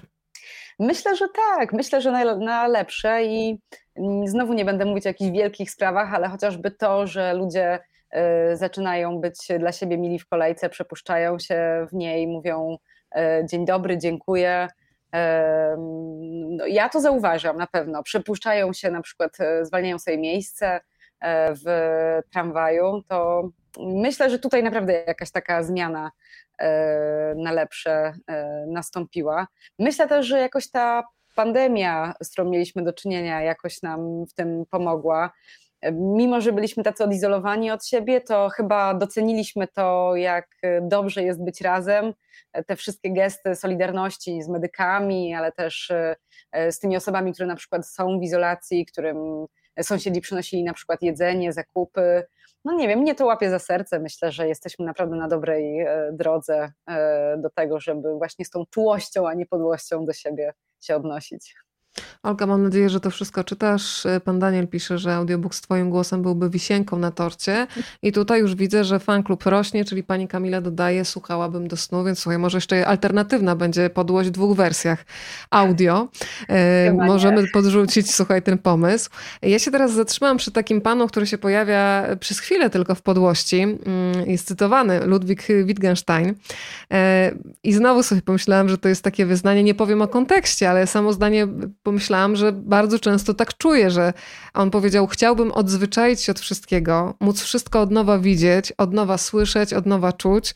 Przyzwyczajenie psuje naszą filozofię, przyzwyczajenia psują naszą filozofię, więc zastanawiam się, jak często sama łapiesz się na tym, że pracując, no teraz akurat jesteś w szczególnym momencie swojego życia, kiedy się skupiasz przede wszystkim na roli mamy, ale pracując w telewizji, jak często łapiesz się na tym, że jednak człowiek wpada w jakąś rutynę i tak jak ci bohaterowie, no gdzieś tę swoją miękkość zaczyna obudowywać, żeby właśnie mieć taki pancerz, myśląc już o jakimś potencjalnym zderzeniu z rzeczywistością. No, zdecydowanie tak jest, zwłaszcza kiedy się robi tych y, newsów codziennie, y, na przykład kilka, bo tak zdarza się, że jesteśmy przesuwani z tematu na temat. Y, ja w mojej pracy jeżdżę po województwie dolnośląskim i opolskim, to jeżeli na przykład jestem na Opolszczyźnie na jakimś temacie, a wydarzy się coś ważnego na drugiej, po drugiej stronie województwa, no to po prostu tam jedziemy. Zresztą miałam kiedyś taką historię, kiedy byliśmy pod Jelenią Górą w takiej lecznicy dla zwierząt. Już nie pamiętam, pamiętam jaki to był temat, no ale okazało się, że było awaryjne lądowanie e, śmigłowca w centrum Opola i nagle trzeba było mm, zobaczyć, ile e, się jedzie pod tej Jeleniej Góry na Opolszczyznę e, do Opola, co tam pamiętam, nie wiem, z dwie, dwie i pół godziny. Po drodze zmienić w ogóle myślenie z poszkodowanych zwierząt na sprawę właśnie lądowania w centrum miasta trzeba jakoś mieć takie tory radzenia sobie z taką sytuacją, to w jaki sposób sobie, w jaki sposób y, przeskakiwać z tematu na temat, tak mówiąc oględnie, ale no, zbierać szybko informacje, starać się aktualizować te tematy. Na pewno tak jest, że wpadamy w te tory jak sobie z tym radzić? Ja myślę, że pomagają w tym e, ci ludzie, których spotykamy na co dzień, tak naprawdę, no bo to są osoby, które y, nie pracują na co dzień w mediach, one do nas podchodzą no, tak jak y, właśnie tym cytacie, tak jakby pierwszy raz y, najczęściej miały kontakt z telewizją, bo bardzo, bardzo często są to osoby, które pierwszy raz mają kontakt z mediami. No i one nam pomagają, myślę, w tym, y, bo za każdym razem do takiej osoby trzeba podejść w inny sposób, żeby tak z nią porozmawiać, żeby opowiedziała nam o tym y, w najlepszy dla takiego czytelnika czy słuchacza sposób. E, pomyślałam teraz jeszcze o jednej rzeczy. E, Krzysztof Kieślowski, kiedy zostawiał dokument dla fabuły, powiedział coś takiego, że doszedł do wniosku, że woli mm, widzieć łzę, która spływa z oka e, aktora, która jest gdzieś uruchomiona, nie wiem, przez glicerynę, jakąś sztuczną substancję, która tę łzę pobudzi, niż patrzeć na faktyczne łzy ludzi, mm, z którymi się spotyka, tworząc filmy dokumentalne. I teraz się zaczęłam zastanawiać, czy ta książka też dla ciebie nie jest taką odskocznią, że nie musisz e, relacjonować właśnie cudzych dramatów, takich bardzo namacalnych, ale korzystając z tej wiedzy emocjonalnej, z tych relacji, jesteś w stanie zbudować wiarygodną opowieść, która będzie równie poruszająca dla czytelnika, e, no ale nie będzie też aż tak obciążająca dla ciebie. Czy tutaj przekombinowałam? Nie myślałam o tym w ten sposób. Na, na pewno to jest łatwiejsza praca pod tym względem. E, ale myślę, że z drugiej strony dużo trudniejsze, bo kiedy rozmawiam w pracy z żywymi ludźmi, no to są to, znaczy na pewno są to tam też moje emocje, mm, jakie wzbudzają e, historię tych ludzi, ale myślę, że tutaj w momencie, kiedy e, trzeba skonstruować takie postaci e, od początku do końca mm, po swojemu, własnoręcznie, no to trzeba sięgać do jakichś swoich emocji, do jakichś swoich odczuć, do zastanawiać się może nad swoimi reakcjami, albo wyciągać reakcje, mm, z którymi się miało do czynienia rzeczywiście, no ale były mi w jakiś sposób bliskie, że je zapamiętałam, więc myślę, że pod tym względem to jest no, emocjonalnie, nie chcę powiedzieć, że trudniejsza praca, ale Myślę, że tak samo trudne. Po prostu z innych emocji się e, czerpie i jedno i drugie jest e, dla mnie takie. No nie chcę powiedzieć ciężkie, e, ale na pewno to przeżywam, na pewno to gdzieś we mnie siedzi. Czy wracam z, po rozmowie z bohaterem, który mi opowiedział o jakiejś swojej tragedii, czy właśnie jestem po napisaniu sceny, gdzie wydarzyło się coś, co co może było mi w jakiś sposób bliskie, albo było bliskie moim bliskim, albo, um, albo myślę, że mm, bardzo by mnie zraniło, na przykład, gdyby wydarzyło się mi albo moim bliskim. Bardzo ciekawą rzecz, Olga, powiedziałaś. Faktycznie y, fabuła bardzo często jest odsłonięciem wbrew pozorom. Niby się chcemy za czymś schować, mylimy tropy, ale jednak sposób konstruowania opowieści i wrażliwość jest na wierzchu. To jest wszystko, e, co się czyta y, pomiędzy słowami. Mm, jest takie pytanie w Twojej książce, czy masz na sumieniu czyjąś śmierć? I od razu sobie człowiek uzmysławia, że to nie musi być nóż wbity w serce. Czasami to może być machnięcie ręką na dowody w przypadku policji, e, czy jakieś takie mm, śledztwo, które oznaczałoby więcej pracy, więc ludzie mówią, dobrze, tyle zrobiłem, co mogłem, rachunek prawdopodobieństwa będzie zachowany, nie drążmy dalej. E, jak często e, sama musisz siebie stopować, zanim się zatrzymasz? Bo jest coś takiego, że człowiek chce no, dotrzeć, zebrać wszystkie mm, dokumenty, wszystkie tropy sprawdzić, no ale też w telewizji informacyjnej jest ten czas. I czasem jest też jakiś wyścig pomiędzy dziennikarzami, kto będzie pierwszy. Jak to sobie wypośrodkować w głowie, kiedy powiedzieć, dobrze, zrobiłem już wszystko, co należało, zrobiłam? Chyba. Mm jakoś brakuje mi słowa. Chyba po prostu mm, myślę, że każdy z nas y, wie, ma to wyczucie. Y, każdy z nas, nie mówię każdy z nas dziennikarz, ale myślę, że każdy y, człowiek widzi, kiedy, kiedy już wystarczy, kiedy na przykład kolejne pytanie mogłoby komuś sprawić jakiś ból, czy, czy niepotrzebny, niepotrzebną przykrość.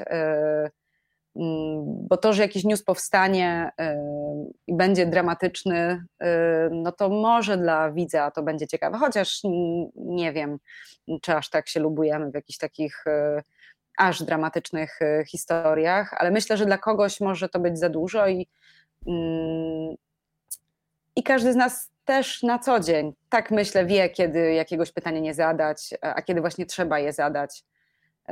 To wyczucie mamy. Wystarczy sobie wyobrazić, że ktoś przychodzi do pracy i ma gorszy humor, i my wiemy, czy możemy zapytać o to, co jest przyczyną, czy, czy nie możemy. A skąd to wiemy? No, ciężko powiedzieć. Ale to się, Też... to się chyba czuje. Słuchaj, w tej książce też pojawiają się bardzo konkretne nazwiska. Myślę, że dla tych, którzy studiowali socjologię, y, pewnie doskonale znane. Florian Znaniecki, y, Norbert Elias. Y, zastanawiam się, który z panów był ci gdzieś bliski. No i rozumiem, że oni się nie pojawiali przypadkowo nie tylko ze względu na Bruna. Oni jakoś tak niekoniecznie. Tam jest jeszcze jedno nazwisko, McCombsa, który. tak, tak, tak, tak, który jest y, y, tutaj bardziej, y, jeśli chodzi o medioznawstwo. On był mi, mi bliższy, bo rzeczywiście na takiej specjalności przez chwilę byłam, e, trochę tam musiałam e, się nauczyć wykuć kilka definicji, e, bo socjologii nie studiowałam, studiowałam politologię, no ale, tak, mm, ale socjologiczne historie też się tam oczywiście przewijały przez studia. Pozdrawiam Wydział Nauk Społecznych. Pozdrawiamy serdecznie. Założę się, Olga, że po podłości będziesz już miała swoich e, czytelników, bo twój język jest bardzo oryginalny i wciąga, ale gdybyś nam mogła przedstawić e, swoich e, literackich mistrzów, albo przynajmniej takich autorów, na których kolejne książki czytasz. Teraz bym chciała taki poznać, wiesz, gust Olgi Mildyn, żeby sobie to wszystko wyobrazić. No, to trudne pytanie. Musiałabym się jakoś zebrać myśli. Nie wiem od kogo zacząć tak naprawdę. To kto cię ostatnio zachwycił, żeby nie komplikować, bo nie chcę mówić najlepsi, bo zawsze się wtedy zapomina o tych najważniejszych, ale takie teksty, które cię ostatnio zachwyciły albo do których wracasz. Są książki, Biblie, które moim zdaniem każdy powinien przeczytać. To z pewnością jest, y, są Białe Zęby, y, z pewnością y, jest Małe Życie, które mnie w no poruszyło chyba tak jak e, żadna inna książka. Teraz czytam kronikę Ptaka Nakręcacza, która e, też jest e, bardzo ciekawa konstrukcyjnie i język, ale też zderzenie z japońską kulturą też jest tutaj bardzo ciekawe. Książki Mariusza Szczygła, tutaj przenoszę się do reportażu, są, no zwłaszcza nie ma, to jest dla mnie mm, jakieś mistrzostwo świata, też moim zdaniem lektura, którą każdy E, powinien e, przeczytać. Co jeszcze? Nie wiem, jako dziecko bardzo dużo czytałam Kurta Foneguta, e, też w pewien, w pewien sposób mnie ukształtowało. Jest też taka książka, nie wiem na ile dostępna, Łowienie pstrągów w Ameryce, też polecam sobie zanotować, bardzo, bardzo ciekawa. To dziękuję Ci za te kilka typów. E, zanotuję sobie, faktycznie będę szukać. Część znam, ale ten ostatni tytuł, o, który, o którym wspomniałaś, faktycznie jest czymś, o czym słyszę po raz pierwszy. E, powiedz mi jeszcze, Olga, która z postaci z podłości była najtrudniejsza pod względem konstrukcyjnym, ale e, odnoszę się do tego, o czym mówiłaś wcześniej, że musiałaś się konsultować z ekspertami, jak na przykład może myśleć prokurator, jak wyglądają pewne procedury w policji, co się może dziać w głowie sfrustrowanego wykładowcy. Która z tych postaci wymagała największej ilości konsultacji, tak żeby można było w nią uwierzyć. To chyba nie chodzi konkretnie o postaci, tylko, mhm. no, tylko właśnie o te procedury i no, no, no tak, no, ma to prze, przełożenie oczywiście na, na te postaci, ale bardziej postaci myślę, że konstruowałam e, emocjonalnie. No to, co one robiły według procedur, to już zależało od procedur, ale ich charakter mm, nie był konsultowany w żaden sposób. Na pewno no chociaż nie wiem, czy mogę zdradzać, na pewno e, historie z pieniędzmi, o których e, już mówiłyśmy, były bardzo konsultowane z mm, prawnikami. Część osób powiedziało mi, że to jest niemożliwe, że takie rzeczy się mogą wydarzyć. Ja tutaj też podkreślę, takie rzeczy się wydarzyły, a nie tylko mogły wydarzyć. Także jeżeli ktoś jest ciekawy, to z rzeczywistości jest tam kilka rzeczy wziętych. Mm, związanych właśnie z pieniędzmi, no ale nie będę Państwu tutaj zdradzać.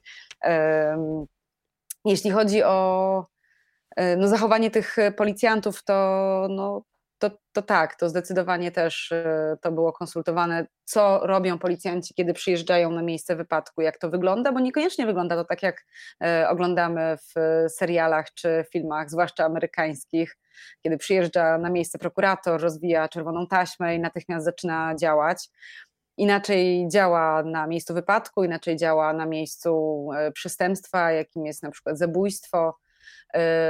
Musiałam część rzeczy konsultować, ale część rzeczy widziałam, no może nie na własne oczy, ale na własne oczy za tą taśmą e, w pracy. Także tutaj też na pewno to doświadczenie dziennikarskie mi pomogło ale, ale wiele było tych konsultacji wszystkim tym osobom, które mi pomagały, policjantom, prawnikom, prokuratorowi.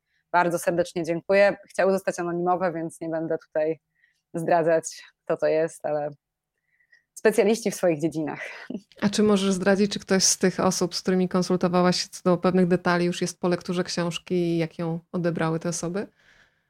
Nie, jeszcze, jeszcze nie dostałam sygnału z żadnej tej stron, z żadnych z, z tych stron, bo nikt nie czytał przedpremierowo. Wiem, że już do części osób dotarła, ale jeszcze nie, nie są po lekturze, a przynajmniej ja o tym nie wiem. Olga, jeszcze bym bardzo chciała trochę porozmawiać o Twojej pracy jako reporterki telewizyjnej, ale też reporterki piszącej dla dużego formatu. Y, powiem Ci, że no miałam ciarki na plecach, kiedy opowiadałaś mm, panu Nowakowi o tym, że ten tekst o pani Grażynce, który ostatecznie no, zakończył się świetnie dla bohaterki, mógł się bardzo źle zakończyć dla ciebie, bo to też pokazuje, jak bardzo często wchodząc w dany temat, też y, wyłączamy jakiś rodzaj y, takiego instynktu samozachowawczego, albo nawet powiem Ci szczerze, też by mi nie przyszło do głowy, że trzeba w takiej sytuacji no, uważać bardziej niż normalnie. Jeżeli możesz się podzielić, to powiedz, że to nie jest praca, no, która powiedziałam, że zostają te emocje, ale czasami też mierzysz się z takimi zagrożeniami e, fizycznymi w swojej pracy. E, tak, to nie jest jedyna taka historia, kiedy coś złego mogło mi się stać, czy nawet stało. Raz e, po materiale trafiłam do szpitala, nawet e, po innym materiale, kiedy to właśnie osoba niezadowolona e, z przebiegu całej rozmowy postanowiła zaatakować nas fizycznie, zniszczyć sprzęt i no, skończyło się to mm, no, dość tak no, niefajnie, mówiąc oględnie. Dlatego tutaj mm, trzeba zawsze w tej pracy wiedzieć, gdzie postawić tą granicę, gdzie której nie, nie, można przekroczyć, bo jednak e, no, nasze bezpieczeństwo jest e, ważniejsze niż powstanie e, tego materiału, ale zawsze, tak jak mówisz, można się zapędzić, kiedy się już robi, realizuje ten materiał, jest się w biegu. Czasami to jesteśmy tak e, skupieni na realizacji tego materiału, że czasami zapominamy o tym, żeby się zatrzymać. Tak było rzeczywiście w tej sytuacji. Ja e, pamiętam, nastawiłam 14 budzików, żeby zdążyć na pociąg, e, który miał mnie dowieść na miejsce, bo Pani e, Grażynka mieszkała e, dosyć daleko ode mnie, w takim e, lesie, do którego no, dojazd, ja pamiętam, chyba liczyłam łącznie to z 4 czy 5 godzin, mimo że to tak naprawdę województwo obok. No, to nastawiłam to 15 budzików i oczywiście zaspałam, a wiedziałam, że jak tego dnia nie zrealizuję tego tematu, no to już go nie zrealizuję. Już nie pamiętam dlaczego, czy musiałam no nie, nie pamiętam. Wiedziałam, że muszę to zrobić tego dnia po prostu i bardzo mi zależało. No i jako, że nie dało się inaczej tam dojechać, pociąg mi uciekł, to jakaś kompletna dzicz, no to postanowiłam po prostu pojechać tam autostopem. Teraz już bym tego na pewno nie zrobiła e, i wszystkim odradzam. Może nie jeżdżenie autostopem, ale na pewno jeżdżenie autostopem w pojedynkę i na takiej presji czasu, kiedy po prostu trzeba dojechać w to miejsce, tak się człowiekowi przynajmniej wydaje. No i weszłam e, do samochodu pana, który wydawało się jest y, chętny i pomocny. Ja mu nie powiedziałam, mm, kim jestem i y, po co tam jadę, bo jakoś wydało mi się takie, to głupie powiedzieć, że jest się dziennikarzem y, ogólnopolskiego medium i dojeżdża się właśnie autostopem na materiał. Do tej pory myślę, że to jednak no, no moja głupota tak naprawdę, że mm, dałam się tutaj pozwoliłam sobie właśnie przekroczyć tą granicę. No i kiedy dojeżdżałam już na miejsce, tak jak mówiłam, pani Grażynka mieszkała w e, gęstym lesie, e, no to prawie się niebezpiecznie ta sytuacja dla mnie zakończyła. No, ten mężczyzna chciał chyba czegoś za tą podwózkę. Na szczęście skończyło się to na tyle dobrze, że nie mam tutaj żadnej traumy, nie, nie wydarzyło się nic e, strasznego ostatecznie, ale myślę, że dla mnie to było takie mocne przeżycie pokazujące mi właśnie mm, tą granicę i to, że no właśnie to nasze bezpieczeństwo jest e, jednak ważniejsze niż news, który powstanie i że no ta, mm, nie zawsze intencje ludzi są czyste. E, no i że trzeba tutaj uważać, trzeba mieć ten radar cały czas e, włączony. To też jest e, pewnie taka sytuacja, kiedy no pewnie od czasu tej sytuacji jeździsz już pewnie na zdjęcia zawsze z kimś, z operatorem i pewnie zawsze ten ktoś przy boku daje przynajmniej jakąś iluzję bezpieczeństwa, bo wiadomo, że no nigdy nie, nie panujemy stuprocentowo nad tym, co się może pojawić, prawda? Tak, tak, to, to zdecydowanie. Fakt, że tamten materiał był, yy, to był reportaż pisany i właśnie na tym trochę polega różnica między pracą dziennikarza telewizyjnego a yy, prasowego, bo pracy nad materiałem, ja jako reporter zawsze jestem z operatorem. Czasami jestem z dźwiękowcem, czasami jestem z inżynierem wozu, z producentem. E, w telewizji zawsze jest nas e, trochę. E, są ludzie, którzy nam pomagają. No, pracujemy, brzydko mówiąc, w kupie. Kiedy człowiek jest, robi materiał prasowy, to najczęściej jest sam. Sam jeździ na miejsce, sam pisze, sam rozmawia z tymi ludźmi.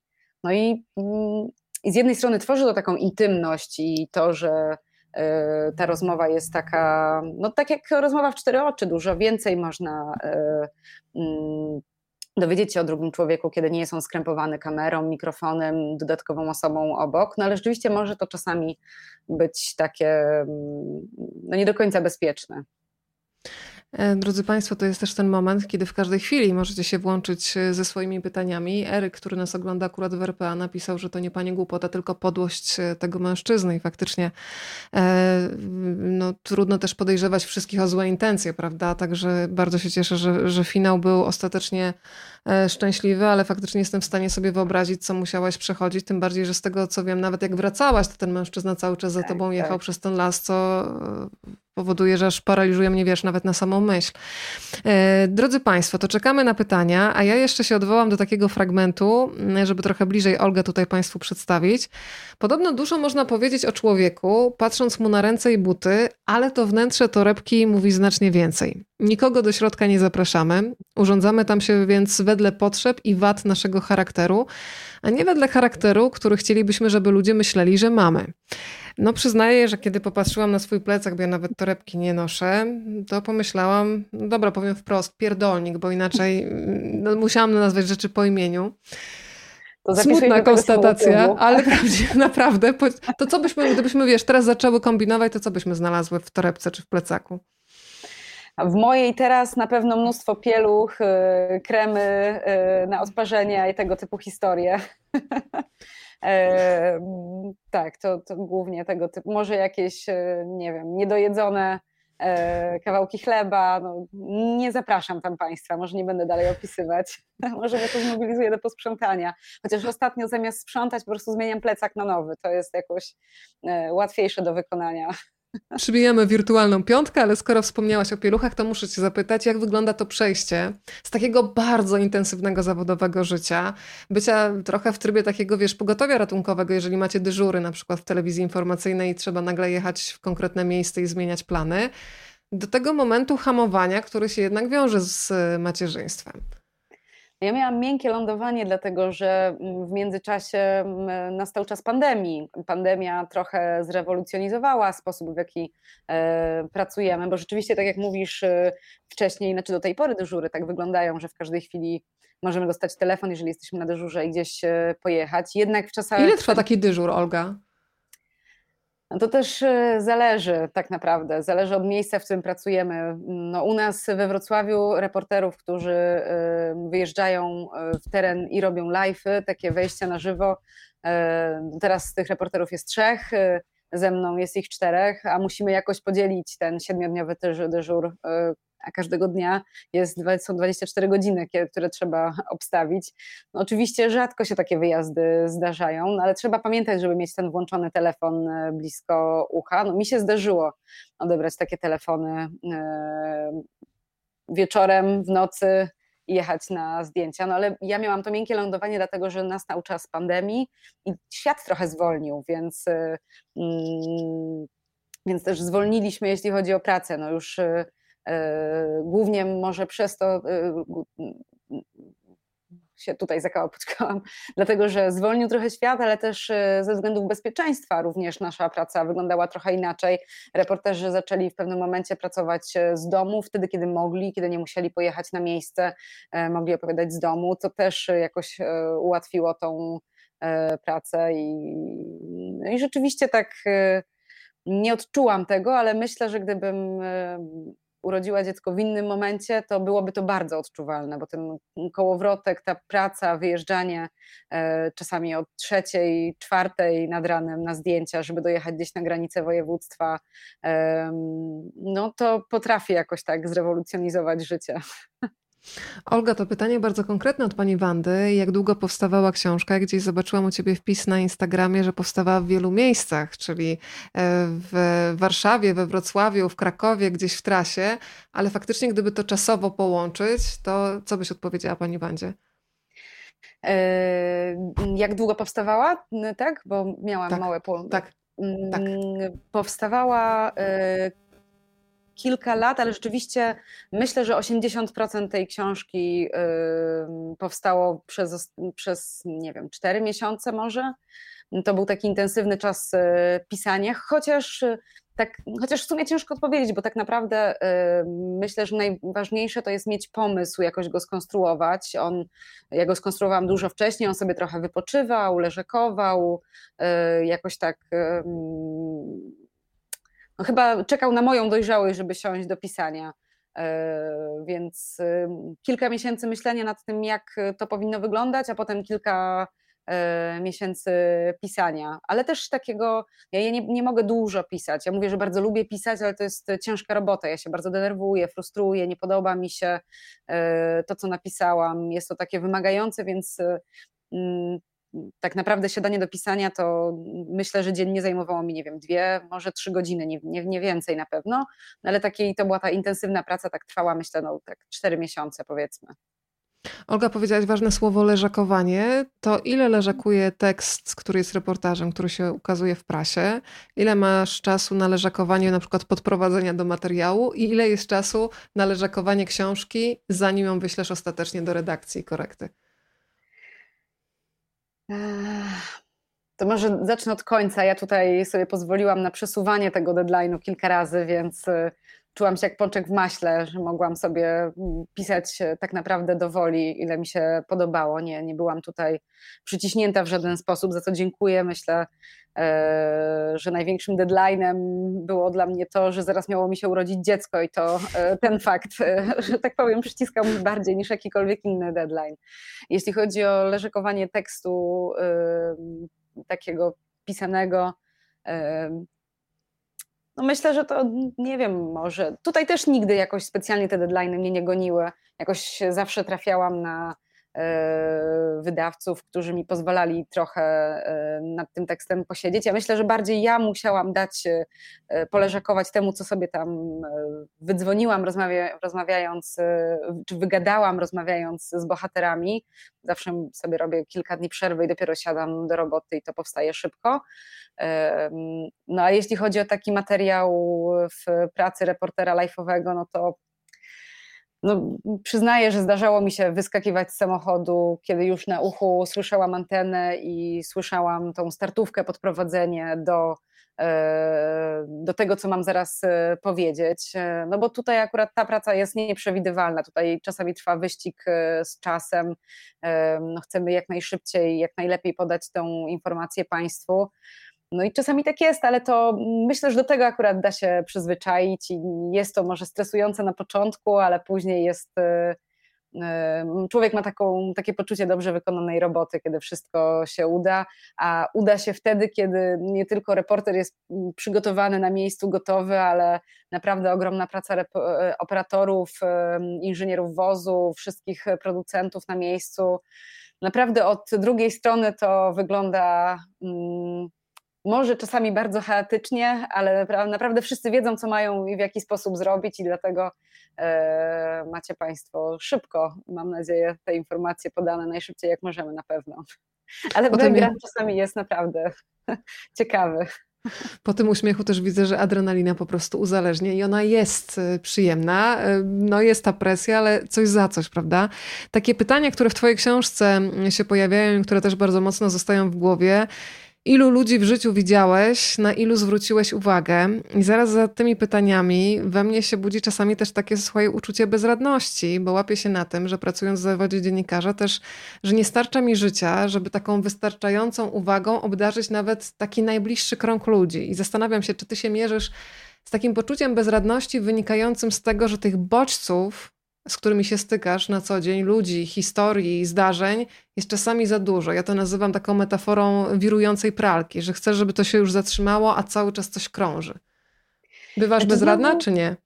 Znowu ciężko mi jest powiedzieć, bo mówię to z perspektywy osoby, która właśnie jest na y, urlopie macierzyńskim. Ja naprawdę mam czas y, dla bliskich i bardzo to pielęgnuję. Y, niestety trochę pandemia mi tutaj krzyżuje plany i nie jest y, to taki kontakt, y, jakbym chciała, oczywiście y, najczęściej, ale, ale myślę, że mam mnóstwo tego czasu dla bliskich i bardzo mi to sprawia przyjemność. Jakoś z tej perspektywy mm, ciężko mi odnaleźć się w tym chaosie, o którym mówisz, ale jak sięgam pamięcią, to E, rzeczywiście e, ten kołowrotek potrafi być duży, ale ja na przykład lubię, jak e, mam, jak się dużo w życiu moim dzieje, bo im więcej się dzieje, tym mam wrażenie, że mam więcej czasu do zagospodarowania. Wtedy wiem, że rano wstaję, skoro świt, mam wymyślone z kim, gdzie się widzę, sobie zaplanuję do kogo kiedy zadzwonię i, i, i wydaje mi się, że potrafię znaleźć ten czas. Ja po prostu bardzo lubię ten kontakt z moimi bliskimi. Mam cudownych przyjaciół, y, cudowną rodzinę. Y, aż się wzruszam o tym, jak o tym mówię, bo bardzo wspierali mnie przy powstawaniu tej powieści, kibicowali mi. Kto był pierwszym Muszę... czytelnikiem, takim beta-testerem domowym? Mój mąż y, i był tak naprawdę jedynym czytelnikiem tej powieści przed e, wydaniem. No pamiętam, jak wyszedł z pokoju i tak nic nie mówiąc, wychodzi, patrzy na mnie, pytam, co się stało. No, skończyłem, podoba mi się. No i wtedy mi trochę kamień serca spadł. E, no, wspierał mnie bardzo. Mm, I bardzo mu za to dziękuję, Tomek. Dziękuję Ci bardzo. Jeśli nie słuchasz, miałeś tego nie słuchać. Olga, a gdyby były jakieś uwagi krytyczne, to z czym by się spotkały? Bo wiesz, z bliskimi jest tak, że czasami e, reaguje, jesteśmy bardzo wrażliwi, nawet na jakiś, wiesz, detal, kiedy ktoś coś podsuwa, że może by inaczej, to jakby takie, taka konfrontacja mogła wyglądać? Ja chyba jestem tutaj yy, dobrym odbiorcą takiej krytyki. Yy, no, zwłaszcza od mojego męża, skoro był tym beta czytelnikiem, yy, no to o nim będę mówić, to E, to wiem, że jeśli by, jeśli by coś skrytykował, to zrobiłby to właśnie z czułością i z troską o dobro tej książki, a nie po to, żeby mi sprawić jakąś, jakąś przykrość. E, no i myślę, że ci, którzy teraz czytają tą książkę, moje, moi przyjaciele, moi bliscy, też wiedzą, że mogą mi powiedzieć wprost, jeżeli coś im się nie spodoba i mówię im to E, za każdym razem, ale na razie wszyscy no, mówią mi takie rzeczy, że ja tylko no, po prostu mnie zatyka, nie wiem co powiedzieć i cały czas się wzruszam. Czuję się, już to mówiłam dwa dni temu komuś, że od, od dwóch tygodni, odkąd te książki docierają, e, prebooki docierają do, do czytelników i, i, i zamówione książki e, docierają do na przykład moich bliskich, no to po prostu czuję się jakbym miała urodziny, ciągle słyszę jakieś miłe rzeczy i no to bardzo, bardzo miłe uczucie, a naprawdę stresowałam się e, przyjęciem tej książki, bo to jednak takie odsłonięcie się z różnymi rzeczami i czekałam na, na te opinie bardzo z, tak, z takim napięciem. Pani Małgosia, która nas ogląda na YouTubie, pyta o to, czy w trakcie pisania podłości e, przyszedł Ci do głowy pomysł na kolejną. Już tutaj między słowami padło, że Twoją wyobraźnię zaprząta już coś konkretnego, więc to jest ten moment, żeby się podzielić z Państwem. Nie, nie, na pewno nie w trakcie pisania. Y, mm, później, no myślę, że całkiem niedawno, tak, y, nie wiem, może dopięłam ten pomysł w całości, dopinam ten pomysł w całości teraz, tak myślę o nim intensywnie od miesiąca powiedzmy. E, podoba mi się dużo bardziej niż podłość, także jeżeli Państwu się podłość podobała, no to, e, to mam nadzieję, że ten nowy pomysł się też spodoba. Nie będę tutaj e, nic na razie mówić, ale, ale dojrzewają bohaterowie we mnie, już e, trochę o nich wiem i, i trochę wiem, co zrobią i, no i trochę się nie mogę doczekać, aż zacznę ją pisać, ale na razie, mm, na razie właśnie dojrzewa ten pomysł. Staram się poznać, e, no, dowiedzieć się wszystkiego, zrobić research, tak żeby rzeczywiście tutaj też e, jak najbardziej z krwi, krwi, krwi kości te wydarzenia i ci postaci, te postaci były stworzone. No to teraz muszę jeszcze zapytać, czy wydawnictwo Bułabe znowu będzie mieć problem do jakiej kategorii umieścić książkę, że nagle wiesz, powiesz, że to będzie kryminał, literatura piękna i nagle powstanie, nie wiem, poradnik. Czy taki zwrot akcji jest możliwy? A, no, ja nie wiem, ja się też zdziwię. Tutaj zgłaszałam kryminał, może też y, tym razem sama siebie zaskoczę. Nie potwierdza, nie, zaple- nie zaprzecza, czyli też kariera w dyplomacji jest. Drodzy Państwo, mówiłam o tym, że mamy trzy książki do rozdania, więc dzisiaj skorzystam z naszej maszyny losującej. E, proszę wpisywać w komentarzach pod profilem Rozmawiam, bo lubię hashtag Rozmawiam, bo lubię, to nie jest zaskoczenie. E, I za chwilę e, uruchomimy tutaj naszą specjalną maszynę losującą, więc proszę dać losowi szansę, zaraz już pozostawię jakimś tajemnym mocą wybór konkretnych trzech osób, więc proszę komentować. E, natomiast widziałam jeszcze pytanie, słuchaj, mm, bardzo bym powiedziała filozoficzne nawet, od pana Eryka. Jaki był Pani najprzyjemniejszy dzień w życiu? Czyli w ogóle wychodzimy poza książkę, o ile może i chce Pani powiedzieć, więc ustalmy, czy Pani może i czy Pani chce. Ja chyba miałam tyle przyjemnych dni w życiu, że ciężko jest mi e, wybrać jakiś e, jeden. Nie, nie wiem, nie, ciężko mi. Na, na pewno było wtedy ciepło. tak, na pewno było wtedy ciepło i, i na pewno byłam wtedy zrelaksowana. ale Jakoś chyba za dużo tych dni do głowy mi przychodzi. E, na pewno były to wakacyjne dni, na pewno były dni, w których udało mi się coś e, dobrego w pracy e, nagrać. Na pewno były to przyjemne dni z moim mężem i z moimi przyjaciółmi no nie wiem, teraz mi się zaczną wyobrażać różne, różne przyszłe dni, już e, nie będę mogła miała się skupić. Słuchaj, to jeszcze Pani Małgosia dopytuje na koniec. Kiedy przychodziły Pani najfajniejsze pomysły do głowy w trakcie pisania, na spacerach, przy relaksie? Jakie sytuacje są mm, nie do końca wiem o co chodzi z pytań reaktywne, nie wiem, dla pani mózgu, czyli no generalnie chodzi nam o te sytuacje, kiedy te pomysły, no bo to jest chyba pytanie też trochę o to, czy siedzimy i wysiadujemy, czy właśnie dajemy sobie w pewnym momencie, mówimy pas, wychodzimy na zewnątrz i nagle jest atak pomysłów. No, tą drugą, pomysł na drugą powieść wymyśliłam tak, że po prostu poszłam pobiegać i w ogóle nie chciałam myśleć o pisaniu ani o niczym takim. E, Kreatywne to miały być pomysły, już nam pani Małgosia dopowiedziała. Dobra. Okej. Okay. Byłam na etapie odpoczywania po pisaniu yy, podłości i poszłam pobiegać i nagle wpadł mi do głowy taki drobiażdżek jakiś i zaczęłam o nim myśleć i pamiętam, że nagrywałam sobie dyktafonem w czasie biegania jakieś takie ulotne e, pomysły, znaczy nagrałam ten pierwszy, potem wpadł mi kolejny nawiązując do tego i tak Przybiegłam do domu i powiedziałam mężowi, że wymyśliłam, mam pomysł na, na kolejną powieść, ale to zostawiłam. E, potem sobie odsłuchałam te filmiki, tak na filmikach nagrane są tylko moje biegnące nogi. E, jestem zasapana, więc co drugie słowo rozumiem, ale zapisałam sobie to. No i jakoś tak nie siadam, żeby pomyśleć o tym. Jakoś w pewnym momencie mnie łapie właśnie. Zaskakujące jest to, w jaki sposób te pomysły do nas e, docierają ale myślę, że najważniejsze jest to, żeby zostawiać to. Y, niech to sobie tam gdzieś w głowie naszej krąży, ale nie, nie, nie róbmy tak, że siadamy i teraz się zastanawiamy. To, to mi nigdy wtedy nic dobrego do głowy, nie, do głowy nie przyszło. Myślę, że jak zostawiam, to nagle przychodzi taki moment, że właśnie wpada mi coś do głowy i sobie myślę, a dobra, no to, to jest dobry pomysł. Czyli polecamy Państwu bieganie. Mm, złe myśli wypadają, dobre wpadają, tworzy się przestrzeń. Za chwilę Olgę już wypuścimy do jej małego człowieka, mm, e, więc uruchamiamy teraz już maszynę losującą, żeby dowiedzieć się, kto miał szczęście. W takim razie poproszę o to, żeby teraz maszyna została uruchomiona. Czy maszyna mnie słyszy? Mam nadzieję, że maszyna słyszy. Maszyno, która jesteś w drugim pokoju. O, obudziła się maszyna, wspaniale. Możemy w takim razie losować. A jestem jeszcze ciekawa, czy słuchaj, czy jest jakiś deadline, czy już jest umowa y, podpisana? Pani Małgosi gratulujemy na, to, na tę drugą książkę, czy nie? Nie, umowy jeszcze nie ma, także jeszcze, jeszcze czekam. Co, co wydawnictwo okay. na mój pomysł, czy się spodoba. Po raz drugi losowanie zarządzam i będzie jeszcze trzecie, a w międzyczasie jeszcze pani Małgosia kolejna dopytuje, czy pisanie to jest dla ciebie, Olga, praca, czy traktujesz to cały czas jako hobby? Druga pani Małgosia, która właśnie zadaje pytanie, wygrała, proszę, jak to się pięknie zdarzyło. I trzecie losowanie od razu, a ty już odpowiadaj. No zdecydowanie hobby. Myślę, że jakbym musiała tutaj yy, siedzieć i i, i jakbym musiała coś zrobić, jakby to, to była moja praca, to nie sprawiłoby mi to takiej, mm, myślę, przyjemności. Chociaż chciałabym, żeby kiedyś.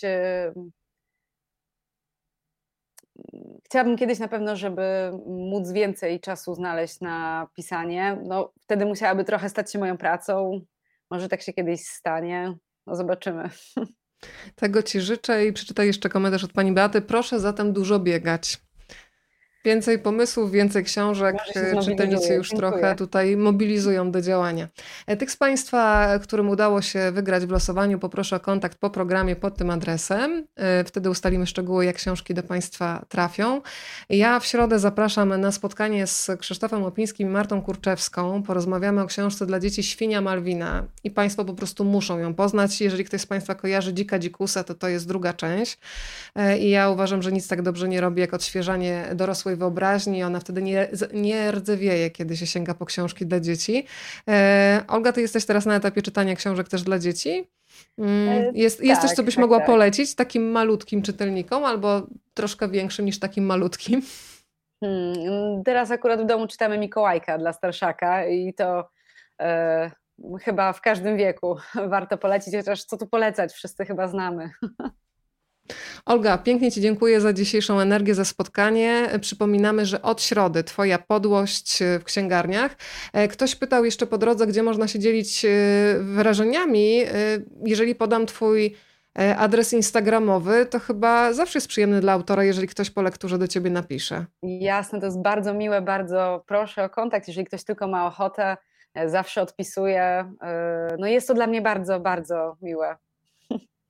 Olga Mildyn dzisiaj była razem z Państwem. Pięknie Ci dziękuję za to spotkanie. Życzę dobrej nocy i do zobaczenia. Dużo biegaj. Dziękuję bardzo za rozmowę. Bardzo mi było miło i Państwu za obecność i słuchanie. Dzięki.